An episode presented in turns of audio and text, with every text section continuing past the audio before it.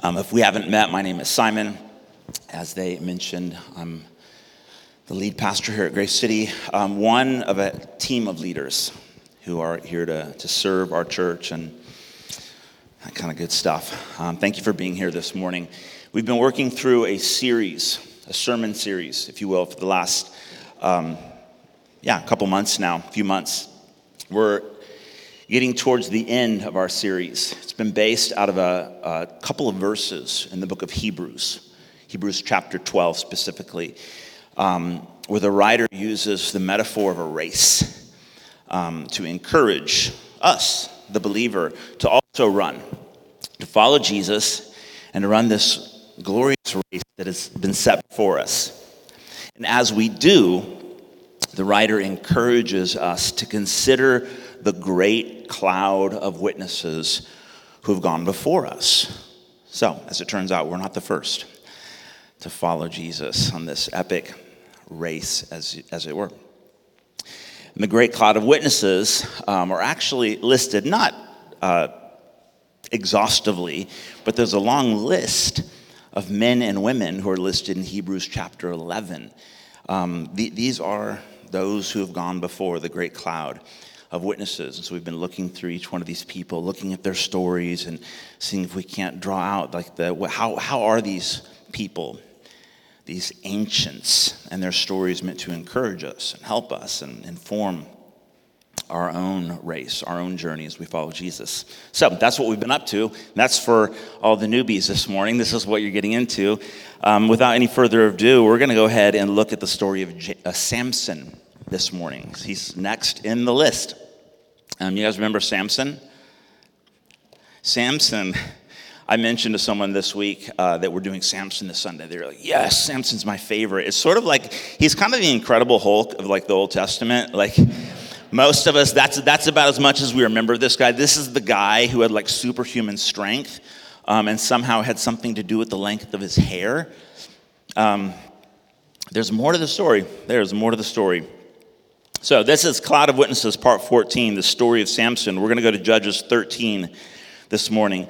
Um, the story of Samson, it's one of the longer ones. Um, it actually spans, what, three or four chapters. Obviously, we're not going to look at every detail or every chapter or verse this morning. Um, we'll look at a portion of his story, sort of the introduction to Samson's life and story, and then we'll go from there. But let's go ahead and read uh, from Judges chapter 13. We're going to look at verses 1 through 5, then we're going to skip just a little section, and then look at verses 11 through 14. As always, the words will be on the screen. Um, you're welcome to also just listen as I read.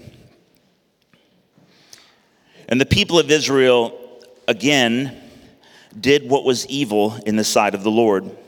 So the Lord gave them into the hand of the Philistines for 40 years. There was a certain man of Zorah of the tribe of the Danites, whose name was Manoah, and his wife was barren and had no children.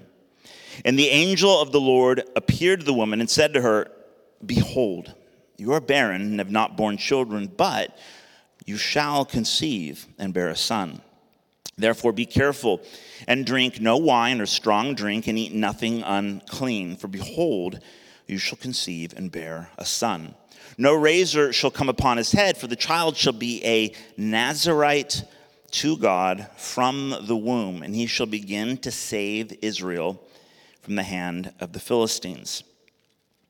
So, as the story goes, the woman went and told her husband, Manoah, what had happened because she was alone when she had this angelic encounter.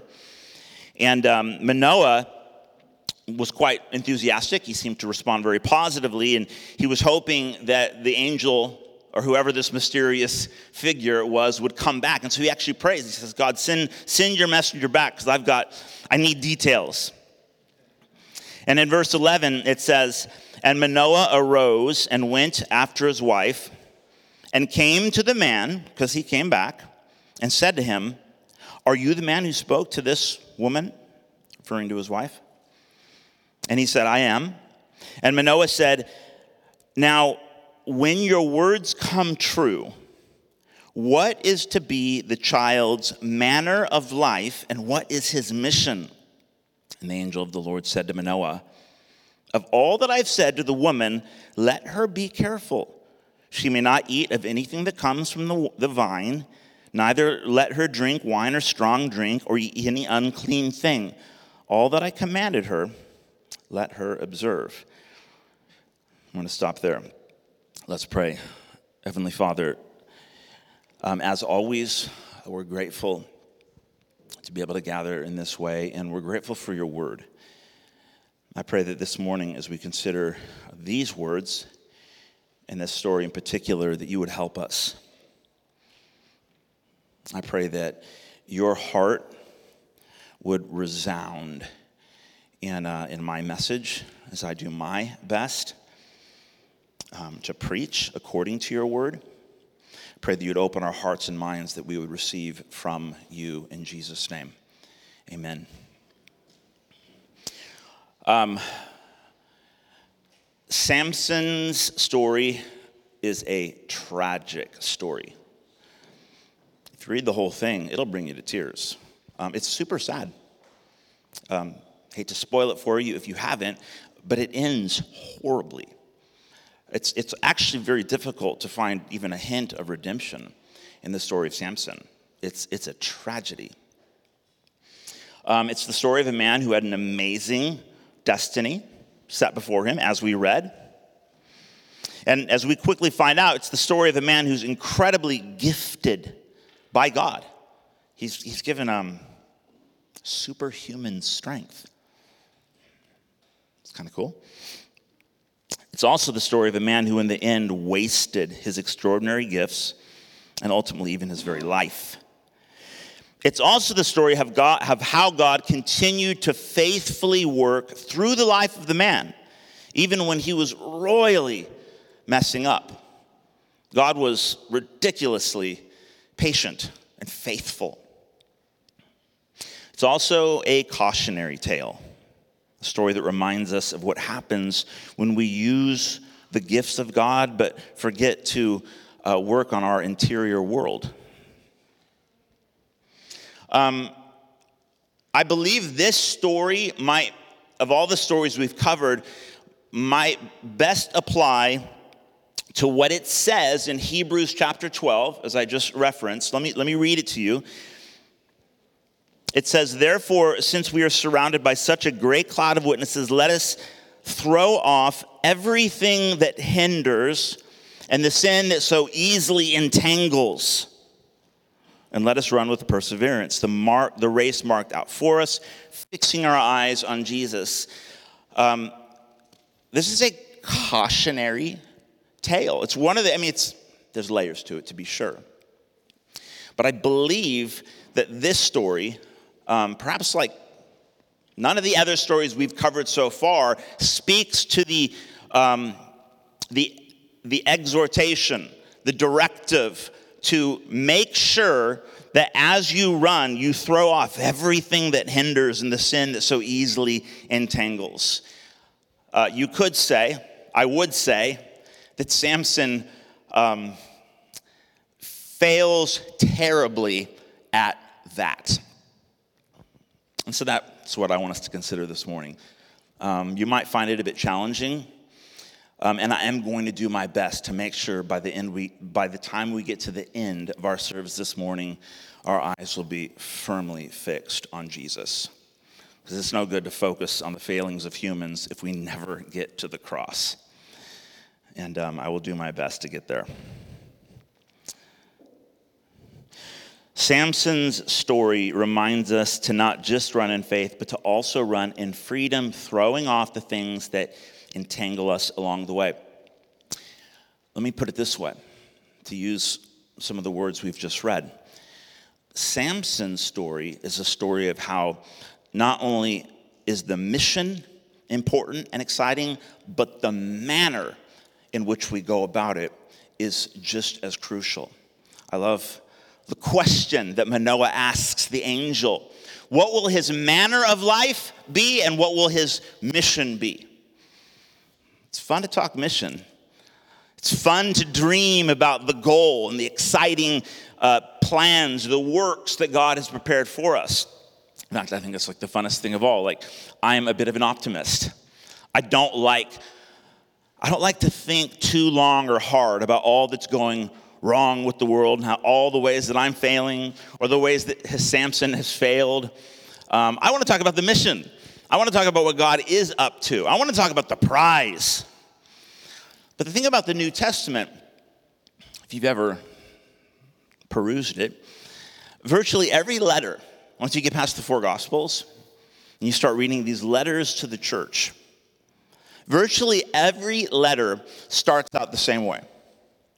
There's uh, sort of an introduction, and then the writer will immediately preach the gospel, remind the reader of who God is and what he has done, the victory he's won in Christ. And it's always right up front, it's the first thing. God has set you free. The God of deliverance has accomplished his work. And sometimes you, you, you, can miss it because it's like half a sentence, but it's always right there at the outset. And then the writer, often the Apostle Paul, will proceed to talk about the implications. Since God has won this great victory, since Jesus has finished the race, therefore, this is what it looks like lived out. This is what that victory looks like applied in everyday life. This is what the manner of the gospel is lived out. Or not. The Bible also talks about here's, here's what the manner of life looks like, and here's what it doesn't look like. And once again, I think Samson perhaps is a great example of a man who forgets to mind his manner. So, now, there's um, it's a long, long story, as I've mentioned, and there's so many, I mean, this is like layer upon layer upon layer. There's so many things that we can actually draw out of this story. We we don't have the time, so I've I've um, narrowed it down to just a few. All right, so try try to. Um, I'm going to do my best to connect the dots, but if along the way you're like, wait a second, I'm not, I'm losing the plot, it's, it's okay. Just bear with me, all right? Samson's born his parents are told, This is who your boy is going to be. He's to be a Nazarite. Um, which is a very a, sort of an obscure kind of vow that an individual would take. It happens a couple times in the Old Testament, um, but it's essentially it's it's someone who's been dedicated to serve God or to fulfill some special purpose that God has prepared for them. And part of their vow is um, they're they're not allowed to drink anything uh, like alcoholic, they're teetotal, um, and they're not allowed to touch, touch anything that's dead. That would be to touch an unclean thing. And for some reason, they're not allowed to cut their hair. I'm not, I don't understand what that is. Some of you, I think, maybe are attempting the Nazarite vow, looking good, looking good. Love it, Josh. I used to, but then I stopped smoking pot, so there you go. No, I'm just kidding kidding. So he takes this Nazarite vow. We're not told anything about his childhood, but apparently he grows up. The next thing that we're told in the story is that Samson sees a girl that he likes. She's, she's a pretty girl. Um, and she's not one of the, the Hebrew girls. Um, now, in the, the ancient Hebrew world, talking about the nation of Israel, uh, there were some really strict laws that I don't want to get too sidetracked. Let me just say it this way Samson should have been looking for a girlfriend in his own like people group. Um, somehow that was that was really really important that God's people adhered to that for various reasons. Samson couldn't be bothered. He saw a really pretty Philistine girl, and he goes to his parents and he says, "I found a girl. I like her. I want her. Go get her for me now. That's literally how it reads. This is chapter 14, verses 1 through 3. Get her for me, for she is right in my eyes. Met a girl. She's hot. Go get her for me now. She, he commands his parents to go get this girl for me, for she is right in my eyes the author is giving us a little A little clue here. He's using some deliberate language. You know how the book of Judges ends? If you skip all the way to the end, Judges chapter 21, verse 25. In those days, there was no king in Israel. Everyone did what was right in his own eyes. This is the part of God's, God's story where his people are derailing. They've completely forgotten who God is, what he's like, and thus they've forgotten who they are. No one's following the true king in heaven. Everyone's doing their own thing. Everyone is a king unto themselves, and they're doing what seems right in their eyes.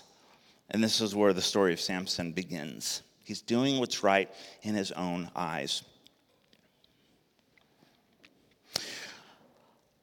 I would argue that the church, I'm talking about our church, the church, maybe not our church, it's too personal. The church has largely become an assembly of theological curators, not brothers and sisters submitted to spiritual mothers and fathers, but self appointed experts, critics who judge the preaching of God's word versus disciples who sit under the humble authority of their leaders. Leaders who are keeping watch over your souls leaders who will also have to give an account to God directly in the day of judgment. Ironically, this is what it says in Hebrews chapter 13, to the very end of Hebrews. Now, I, I read it off without making eye contact with anyone because it's really, really uncomfortable to say something like that. I believe that the church in general has become a collection of theological curators people who simply pick and choose. Oh, I agree with that. I, I, don't, I don't agree with that. That was okay, but I'm not going to. And instead of actually sitting under the authority of spiritual mothers and fathers or leaders, we simply sit back and we judge our leaders. We inwardly critique them and pick and choose when or if we're going to submit to them at all. Now, because I'm not completely unaware of reality, I know that that is incredibly unpopular. Like some of you are probably like, man, if it wasn't such a small crowd, I would walk out right now. Don't like it, it offends me. Sounds like cult talk to me. But it's like blatantly biblical. It's all over the New Testament.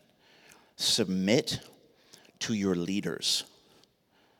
They will give an account to God as those who have been appointed by the Holy Spirit to oversee the flock under the supreme authority of Jesus according to God's word.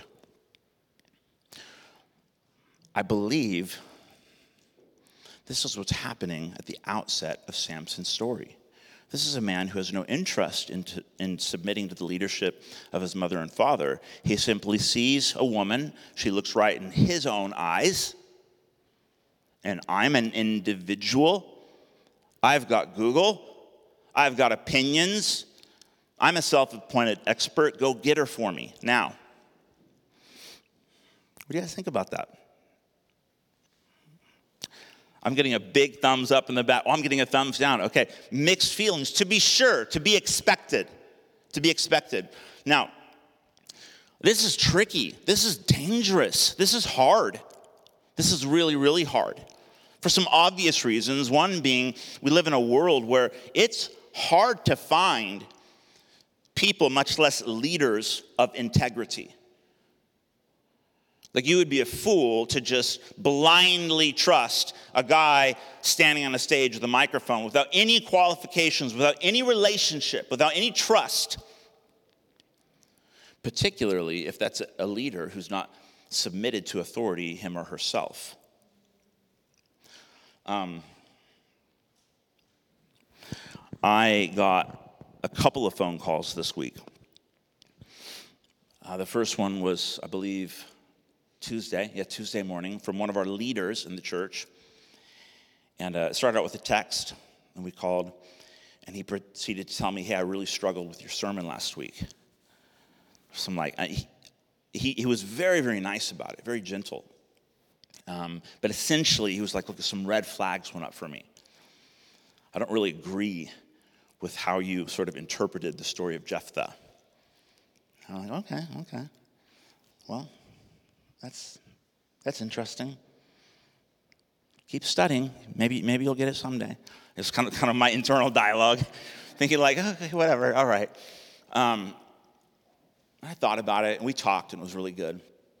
Um, but my initial reaction was just one of like, um, hold on, let me check. Who, who has the, the theology degree again? Oh, oh yeah, that's me. Um, who, who spent like a whole week like crying out to God in prayer over this passage all, all week? Oh, that would, that would be me, you know? And just this really like self-righteous, like defensive attitude. And then I got another call from one of our elders in the church. And he proceeded to kind of share the same thing with me. And I was just like, hmm, hmm. But I have the, the theology degree, but I prayed, but God spoke to me. For sure, God spoke to me.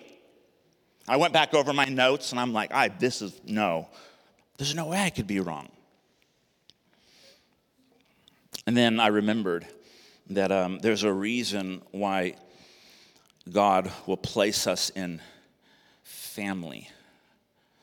That if a church is healthy, and that if leaders are healthy, including the pastor or the team of pastors, whatever the, the system might be in that church, there's, there's a submission, there's mutual submission. Sometimes uh, I'll relate to one of our elders very much on a peer level, where it feels like there's a mutual submission kind of happening. Other times, uh, I'm now sort of just wearing the pastor hat, and I'm like, no, I'm the leader in this moment, and my appeal is that you would submit to me. You don't have to agree with me, but I'm asking you to submit to me because I'm, I'm really trying to do my job.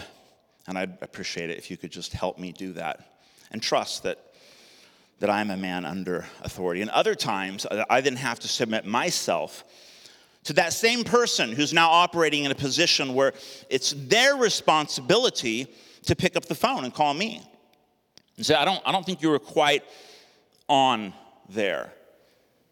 Can I appeal to you? And so in the church, there's a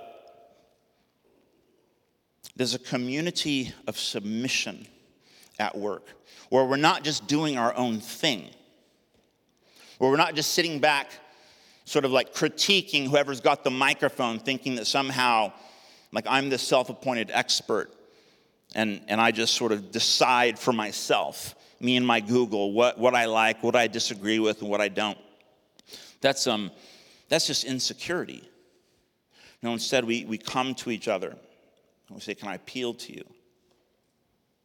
And we trust that actually we're building what not just a, um, a business where people get hired and fired, but more like something that's a community or a family, or relating to each other as brothers and sisters and aunties and uncles and mothers and fathers. And no one, no one, no one is at the top except for Jesus. Jesus, as we know him to be according to Scripture. Is this, is this hard? Oh, so by the way, uh, my sermon last week. So here's, here's where I was in error. Jephthah, if you weren't here last week, you can go back and listen to it. Jephthah was a man who made a vow that in the end cost him the life of his innocent daughter. Okay, that was in gross breach of God's law. We know for sure that God would never, ever condone, never has condoned human sacrifice. That, that's, that's, that's the exact opposite of God's heart. And so, something about the story of Jephthah, when you just read through it, immediately bells should go off. Like, what is happening in this story? And it creates this awful tension. Like, how could God be in this story? This, this is just so wrong on so many levels. God would never allow it. And yet, in the story, he's actually he's silent about it. Very, very difficult story to process. What I did was sort of take a prophetic, what I call a prophetic approach to this story, say, you know, despite that, despite the fact that Jeff, Jephthah's, his decision was actually grossly sinful and not like God at all. There's still something about the story that draws our attention to God's perfect story, where God, He actually has to make a sacrifice Himself, a very costly sacrifice, which results in the deliverance of the world. There's a parallel there, but my mistake was not highlighting the fact that actually Jephthah's decision to sacrifice his innocent daughter was nothing like what God the Father and the Son of God did in sacrificing life together in order to save us. So I told our elder if I was to repreach it again, um, I would want to, to clearly emphasize that distinction. That wouldn't have happened if we were a church where submission was not a thing. No one would have called me. No one would have reached out. No one would have said anything because I'm way up on this pedestal, untouchable, with my big old degree or my little degree or my big head and all my deep insecurity. And so submission um, is part of the manner of life. All right. Part of me like wants to like take questions now. It was such a weird week because I got texts from some people who were like, man, that was maybe the best thing I've ever heard in my life. Like God spoke to me so powerfully and I'm like getting freedom. And the other people were like, that, that, was, that was terrible and I'm deeply concerned. I'm just like, I am losing sleep. Like, this is really hard. If you want to talk about it more, please don't, don't hesitate to reach out. Um, so he gets the girl. He gets the girl his parents actually obey Samson and they get the girl for him. On his way to the, uh, the arranged wedding ceremony, we're told that Samson gets attacked by a lion. Super weird. Samson gets attacked by a lion, and we're told the Spirit of the Lord rushes upon Samson and he kills the thing with his bare hands. So there you have it. Samson's superpower revealed. The Spirit of God comes on him, and he has strength. He rips this lion apart with his bare hands. But we're told in chapter 14, verses 6 and 9, but he did not tell his father or mother about what he had done.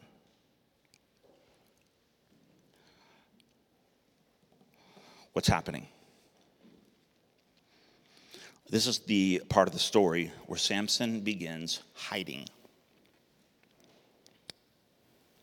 Not lying per se, um, just not mentioning to his parents that he had just not only touched, but killed a beast. That's a breach of the Nazarite code. He would have had blood all over himself. And instead of going to his parents to say, hey, this, this is what happened, I'm, I, I don't, I don't, I'm not sure what to make of it. Um, I'm super nervous. I feel ashamed. Like, I don't know what came over me. I mean, I could have just like run the thing off, but like something, I, I just, I don't know. I just ripped the thing apart. It was insane. There was blood everywhere. But he kept it hidden, he kept it covered up. Manner of life, if number one, we could say be submitted uh, point number two be honest with others.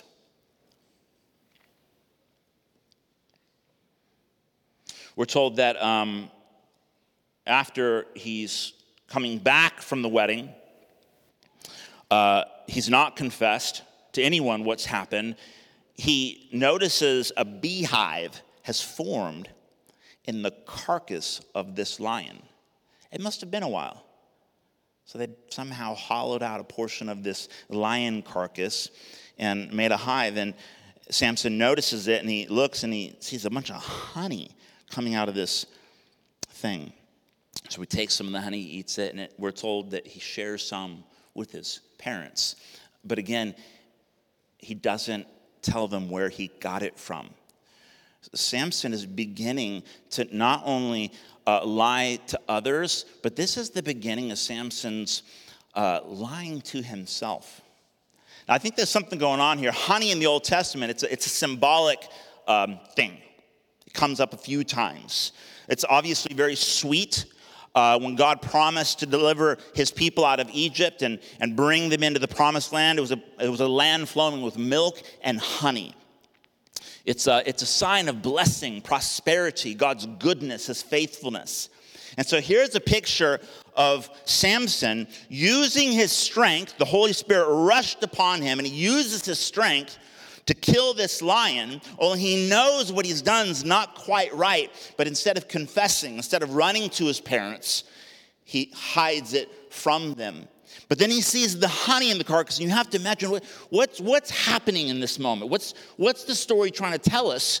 Samson finds a sign of God's blessing in the very thing that he was hiding. So it's like this mixture of sweetness in the rotten. And he keeps hiding it. Samson's not just lying to his parents, but he's lying to himself. Have you ever been in a situation where you, you, you're, you're doing something and your conscience begins to, begins to kind of weigh on you? And you're like, oh, no, that's not right. And you're not, you're not super excited about like confessing it or bringing it out into the open and so you, you manage to, to sort of like subtly not tell the truth about it. You just, just don't mention it. Just don't mention it. And then, and then you begin to experience like good things in the midst of that one thing that you were actually quite ashamed of. And so you, you find yourself in this like in this situation where there's this mixture of like I know it was I, I felt really ashamed and I wanted to hide it, and yet it seems like maybe God's cool with it. Because look, we got honey. And he shares it. I got honey. I'm blessed. Surely, I know what it is. I know what it is. God's clearly cool with the situation. He's affirming my, uh, my little secret. That's the beginning of Samson lying to himself, finding a way to justify the very thing that he was keeping hidden because now it sort of results in some kind of uh, blessing, personal benefit. Surely God must be okay with my situation, my quote unquote special situation, because look, he's blessing it. You ever lie to yourself like that? You know what I'm talking about. We all know. Maybe I hope. Hopefully, I'm articulating it because this is like this is a common human phenomenon. We lie to ourselves, particularly or usually when it comes to the thing that we're ashamed of. Instead of dealing with it, bringing out into the open, confessing, letting others in. We have to, we can only survive so long that way until we're eventually virtually forced to figure out a way to justify it in my own mind, and thus we begin to lie to ourselves. What we knew needed to be hidden is now the thing that I've figured out a way to work around. I'm lying to myself. This is, by the way, how addiction starts. We have to lie to ourselves to keep the story going. This is super depressing, right? Be submitted, be honest with others, and be honest with yourself. Um, I've been thinking of a way to uh, incorporate a Tim Keller quote because um, he was just a real hero for so many of us, a pastor out in New York who passed away a couple of weeks ago. Tim Keller uh, read in his, what is it, Center Church. It's basically his like church planting textbook. It's a big fat manual. And he talks about how as a, as a church planter or a person, um, who's following God, there's a temptation to confuse the category, this is Keller, the categories of success, faithfulness, and fruitfulness. Um, oftentimes, uh, we, we can get so driven uh, in our, our lives and even in our spiritual pursuits that the goal simply becomes success. Um, and we think that if I'm experiencing success, i.e., uh, growth, uh, financial wealth, or health, or like all the things that you might be tempted to point out and say, oh, look at that success. That's honey, yo. Honey, dripping out the carcass. Proof. I'm, I'm, doing, I'm doing it right. God is with me. Success. Uh, of course, that can go to, to gross extremes, and which easily is, is, is seen for what it is. It's like, no, that just because you've got a big car doesn't mean that's God blessing you. Just because you got cash in the bank and everything's working, that, that doesn't necessarily mean there's a lot of ways to achieve honey. Doesn't mean you're actually experiencing God's best, His life, His vision for your life, which is the best. True success, as it were. So you can go to the other side. Well, some would argue then, you know what, success doesn't matter. We don't need to think about how big or how good or how much or just that's that's all evil. That's just secular thinking. What we really need to focus on is just faithfulness. Just just just plod away. Just keep doing the thing that God told you to do. And as soon as you start counting heads in the room or you start looking at metrics or considering all the things that might actually possibly be an indication of God's blessing, well, that's, that's just nonsense. So just be faithful. Don't pay any attention to, uh, you know, if you're actually leading anyone to Jesus or if your relationships are actually healthy or if people are showing it, you know, all the things um, that you might call success. Just be faithful.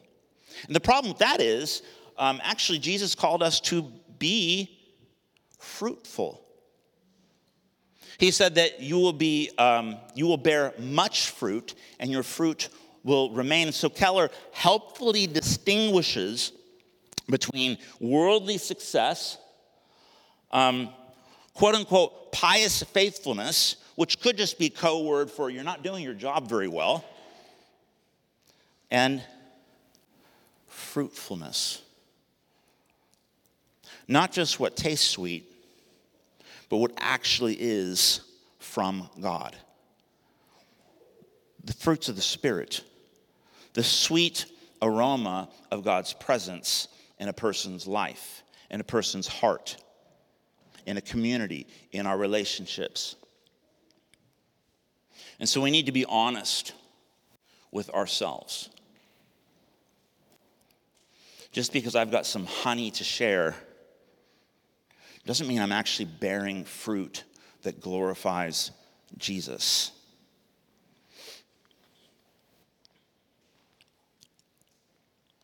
Let's keep going. From there, Samson begins a string of, let's say, unhealthy relationships. The girl that he married ends up betraying him. It's the beginning of many, many tragedies. She lies to him, she manipulates him, coerces him into um, basically telling her some information that she then uses against him, and the Philistines come and try to capture him, kill him. He ends up retaliating and uses the very strength that God has given him to kill 30 men. It's quite a few people. And it's a, it's a revenge kill. This isn't like for the glory of God. This is like, oh, really? It's like that? Now this is happening. He goes out and he kills 30 men. Manipulation, betrayal, rage, retaliation, etc. And the Spirit of the Lord continues to be with him. Now, this is the part of the story where, in the midst of like all of the just the, the brokenness, I mean, talk about an unhealthy leader. A man who's clearly gifted but who's figured out a way not only to hide from the people around him, totally unsubmitted, but has now figured out a way to lie to himself because he's got honey. He's got the strength. He's winning. And thus begins the cycle. The story from there just begins to spiral down and down and down and down. And the man gets betrayed. He gets lied to. He seeks revenge. And the story just keeps repeating itself several times. And the Spirit of the Lord rushes upon him. And even in the midst of all this dysfunction and brokenness and death, God hasn't left him. Now, there is a glimmer of hope. There's our thread of redemption. The incredible, patient, gracious heart of God. Eventually, um, we get to the turning point of Samson's story. In chapter 15, which is about halfway through, verse 7, uh, we get this epic line. Samson's just uh, acted out, let's put it that way. And then he makes a statement. He says, I swear I will be avenged on you, and after that, I will quit. That's you guys have heard of the sinner's prayer. You know that one, the sinner's prayer? This is the sinner's vow, okay, or the addict's vow, if you will. I swear to you, this will be the last time. Okay, when you catch yourself thinking that, my friend, you've gone the way of Samson. You've gone the way of so, so many others. I promise this is the last time. I swear I'll never, never again, never again. I did it. Oh, I hate it. I did it again. I did it for the hundredth time, but I swear, I swear to you, God, that was the last time. That was definitely the last time. Until you relapse and you're like, but that was the last time. For sure, that was the last time. Oh, I feel so bad. Oh, I feel so convicted. But for sure, that's the last time. I'll never do it again until you do it again. But for sure, that was the last time. Like, oh, I'm serious this time. That was definitely the last time. Are you guys with me? I could go on and on and on. Like, I get this is so depressing, right? like, but this is Samson's story. It's the man who hides, who lies to himself, and who then begins to think like an addict a sin addict. I'll do better. I'll change. I swear, God, that was the last time. I thought I had this under control. I thought I could handle things. I um, I've, I've shared this story so many times, so forgive me if it's if it's boring to you at this point. But this was such a a significant part of my life. When I become a Christian, there was a man who I absolutely worshiped. He was my mentor, he was my student pastor at my very first church. And long story short, turns out he'd been having an affair with one of the girls in the church. And um, it came out, and it just it ruined me. I realized, I realized that this whole idea of submitting to humans was risky business. Really, really risky business. And um, it was weird because the man, when it all came out, just like that, was really, really weird and traumatic. But the news came out and the announcement was made, and then everything was just like quickly sort of swept under the carpet. It was like, are we to talk about this? Like, we don't need to like, you know, punish the, the, the family, the people involved, the survivors, but but can we can we talk about this? No one was talking about it. And the guy just disappeared, literally just vanished.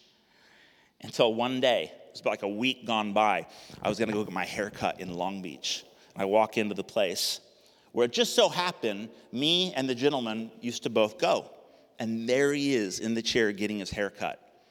And I walk in, I see him. He didn't see me, but I saw him. I was like, oh, snap, my heart sort of skipped a beat. My first, my impulse reaction was like, leave, leave, leave, leave, leave, run, don't do this now, you're not ready, just get out. I overcame that and I walked in and I walked up to him and I was like, hey, what's up? He said, hey, what's up? Get my haircut? Mm-hmm. We should talk. Mm-hmm. I'll, I'll be here. So he got his haircut. I got my haircut. I, went, I walked outside, and there he was, sitting on a little bench on the sidewalk. And I was like, So, what's going on? Heard the news. Mm-hmm. Yeah, how's the family? Terrible. Yeah. Mm-hmm. So, I got to ask you one thing. This is what I said. I just need to know one thing. And of course, there was a lot I wanted to know. I wanted like all the details. Exactly when did this happen? What did you do exactly? How far did it go? I want to know everything. But really, I just needed to know one thing. And this is what I asked him How did it happen? Like, like how did you get there? Because I've heard your story and it's just like mine. You met Jesus and he got a hold of your life and he changed you and he captured your heart and you started following him and you were desperate to tell others. And how? Like, how? And he said, Simon, I thought I had it under control. I didn't think it was ever going to happen again. I, I thought I had it. I said, okay, that I get. Have a nice life. I don't know. I forgive you, kind of, working on it. Hair looks good. then we awkwardly parted ways. I thought I had it. I thought it was the last time.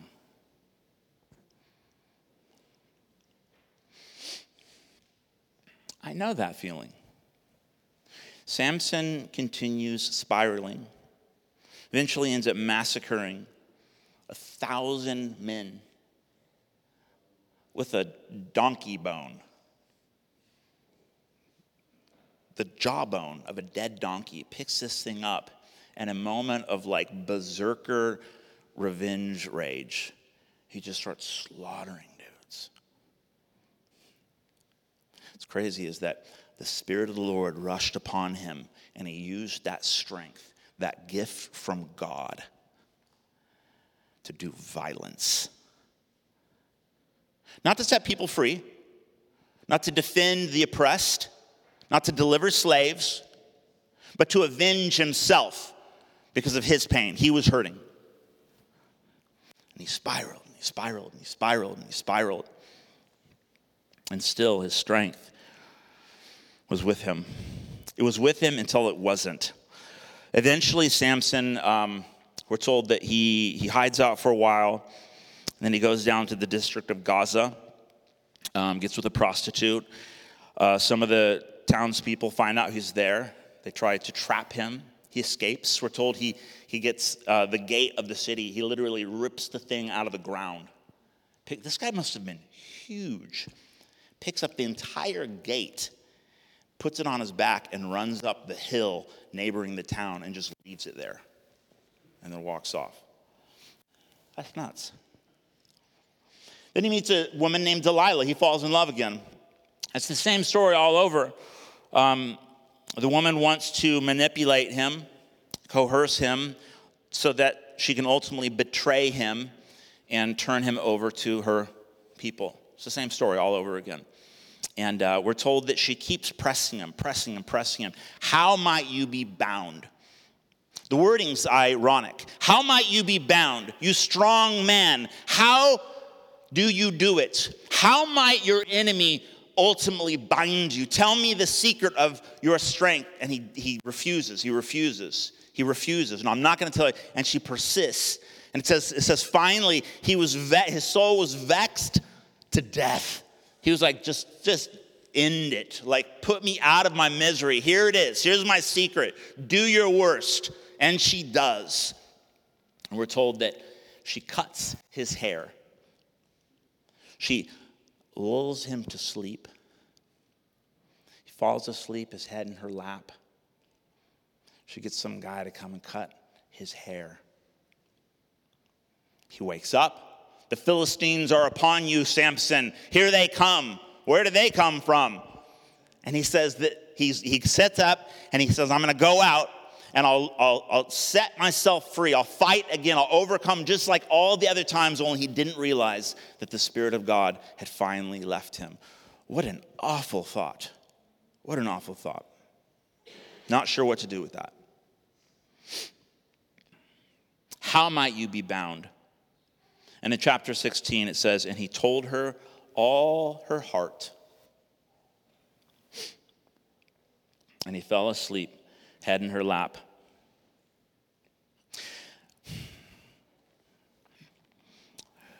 He's um, finally captured. They gouge his eyes out. He's lost his strength. They gouge his eyes out. They bind him. They put him in jail, and they set him on the millstone. Just grinding. It's like that opening scene in um, Conan the Barbarian. Remember that? Arnold Schwarzenegger. It's that scene. And um, the Philistines are having a big party. Huge palace. We're told there's like 3,000 people on the roof terrace. This whole place is held up by a couple of giant pillars. One of them says, Bring out Samson.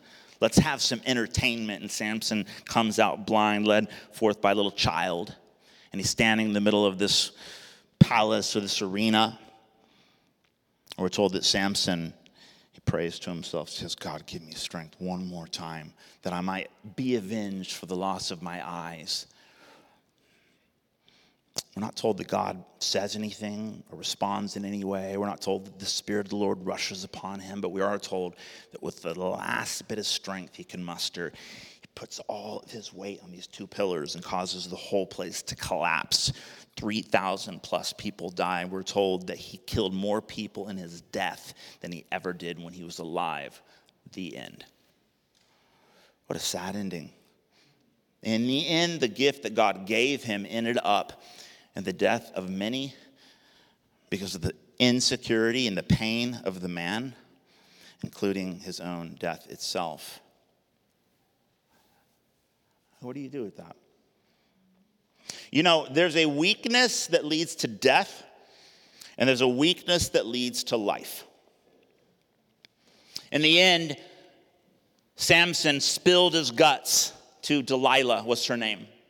means delicate. This delicate woman persuades him into spilling his guts. And he says, finally, that's it. He told her all of his heart and then fell asleep with his head in her lap. There's a weakness that leads to death, and there's a weakness that leads to life. Here's the um, here's how we land at the cross. Here's where Jesus becomes the hero. Um, first, in summary, be submitted. Um, be honest with your people. Be honest with yourself. And then be weak. Prepared, be prepared for God to lead you to the end of yourself, your strength, your gifting, your brilliance, your ability, your might, your power. That God, in your weakness, might demonstrate his strength, which in fact does lead to new life. See, the tragedy of Samson is that God wanted to bring him to a place where he could be honest, where he could stop lying to himself, where he could simply admit, I've said this is the last time, like, what, a hundred times? It's time to get vulnerable. It's time to be real. It's time to expose myself. It's time to spill my guts, but not to Delilah not to the same person who keeps abusing me, who keeps lying, manipulating, betraying me, because that's what we do when we've been traumatized, when we've been hurt. Ironically, tragically, for some crazy, bizarre reason that we're all familiar with, we keep going back. We keep going back. Abuse me again, and we, we want to bond with our trauma. And we keep going back and reliving the nightmare over and over and over again. And God comes to us and says, It's time to become weak. Because when you are weak, I am strong. And so God wants us to come to Him and to fall asleep, to rest head in His lap, so that when we wake up in a state of radical vulnerability, we're safe. We can lose our life knowing that in His hands, He gives us new life. We can be vulnerable. We can submit. We can be honest with others and ourselves. And we can lay our heads in the lap of our Father and trust that He's got us. We're safe. He's not just wanting to embarrass us or punish us. He's not a punitive father. His heart is to embrace us, to make us strong, that we might be strong in the power of His might. And so there is a death that leads, there is a weakness that leads to death, in which we would do well to protect ourselves from. But then there's a weakness that leads to life in Jesus. Jesus in the garden, that place called Gethsemane, poured out his heart. Said, Father, I don't know. I don't know if I can do this. Die? Surrender? Allow myself to be utterly exposed? Father, into your hands I commit my soul. I'm in your hands. I'm in your hands. It feels like I'm dying. It feels like I'm so exposed. But I choose to rest now in your hands.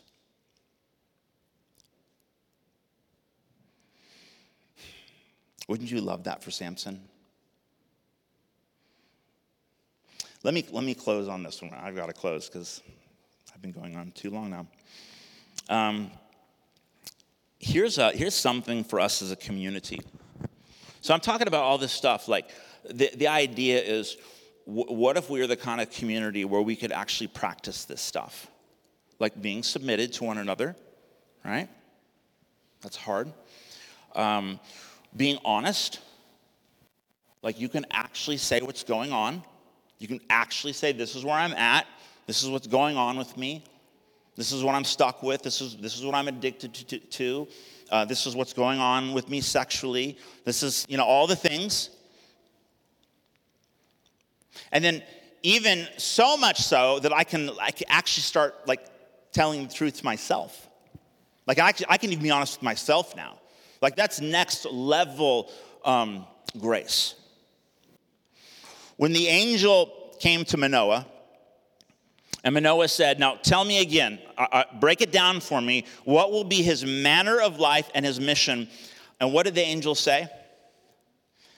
He didn't answer his question. He said, And the angel of the Lord said to Manoah, All that I said to the woman, let her be careful. She may not eat of anything that comes to the vine, etc., etc. And essentially, the angel says, Look, you want to help this kid? You want to create an environment where he can actually flourish? Worry about yourself. That's good parenting advice right there. You want to be the kind of church community where the super, super gifted, super messed up person can come and actually find new life? Worry about yourself. Be the kind of community that practices submission, that practices honesty, that practices not getting defensive, but being vulnerable, where we confess to one another, where we're allowed to actually be exposed. Truth is, most of us like the sound of that. Very, very few of us have the nerve to try it. Because it's messy. It's super, super messy.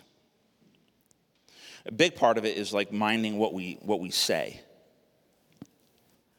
I was in uh, my small group, our ecclesia, this, um, this week, and after we sort of like ended, dismissed, um, one of the, the people in my group sort of hung out afterwards and was like, okay, Simon, I want to say something. I need to talk to you about something, but um, I, I, just knew I couldn't talk about it in our group um, because it just, it just didn't, I just knew that it would get shut down. I'd probably be like told I'm wrong. I would, I would just be criticized or corrected or certainly not heard. Um, or given any space to just kind of like process out loud, even if I am like totally in the wrong. Um, so I need, I need like sort of a secret meeting with you. And I remember thinking, and I, and I affirmed this person. I'm like, well, good on you. Thank you so much. Like, go, go for it. Speak plainly. And in that moment, that was my cue from her to like, don't, what she doesn't need is like, oh, like, this is how you're wrong. Hold on, you can stop talking now, because let me, let me uh, tell you how you're wrong. You should probably write this down. Which is then her cue to never, ever, ever do that again. So instead, I just said, oh, wow, that's, what a great question wow, that's what you're struggling with. Oh, you're not alone. I, I also wrestle with these things.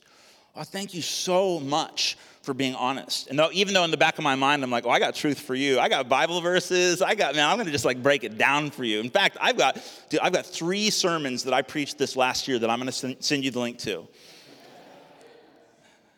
Like, that's all that does is reinforce an environment of like, you need to hide here okay? And if you got difficult questions, things that you're embarrassed of, things that you're ashamed of, you better keep that stuff on the down low.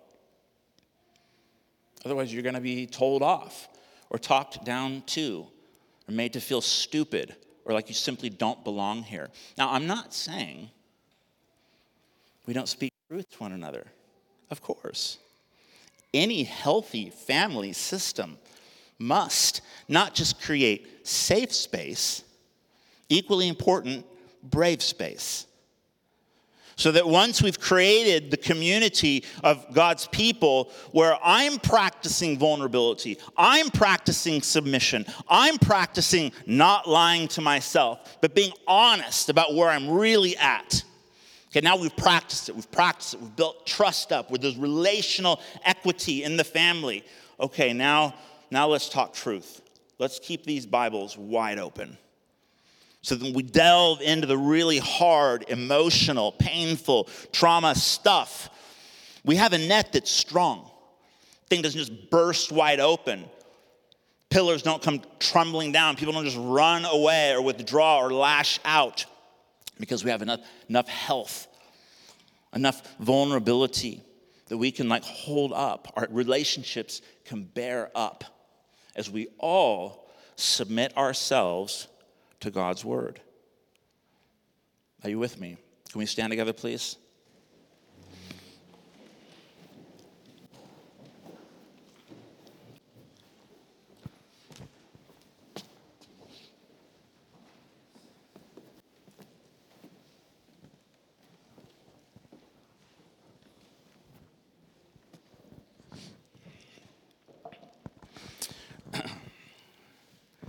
Our worship team is going to lead us in song as we get ready to close. Um, and Ben is going to lead us into communion as well. This, uh, this business of like relating to each other as a healthy, healthy family, guys, this is like, this is all the New Testament. Here's the gospel. This is who God is. This is what He's done. Now, here's how to act like family. This is what it looks like to love each other, to bear with one another with patience and humility, eager to maintain the unity of the Spirit and the bond of peace, creating an environment where Samson doesn't have to hide, where a leader is not put so high up on a pedestal that they virtually have to keep it on the down low. I think that, at least in part, what was happening in that first church where I got my heart broken there was this leader who was just kind of like elevated, elevated, elevated, elevated. And the notion of coming out was like, heck no. I'll be stoned. They'll crucify me. And so families create environments where you're virtually forced to hide. That's all the New Testament stuff, saying, like, you don't have to do that. You don't have to do that. Confess to one another, submit to one another. Trust that Jesus is in your midst, doing supernatural things, inviting people out of hiding, unearthing individuals buried in shame, leading us all together to a greater revelation of the truth. This is the manner of life to which we're called.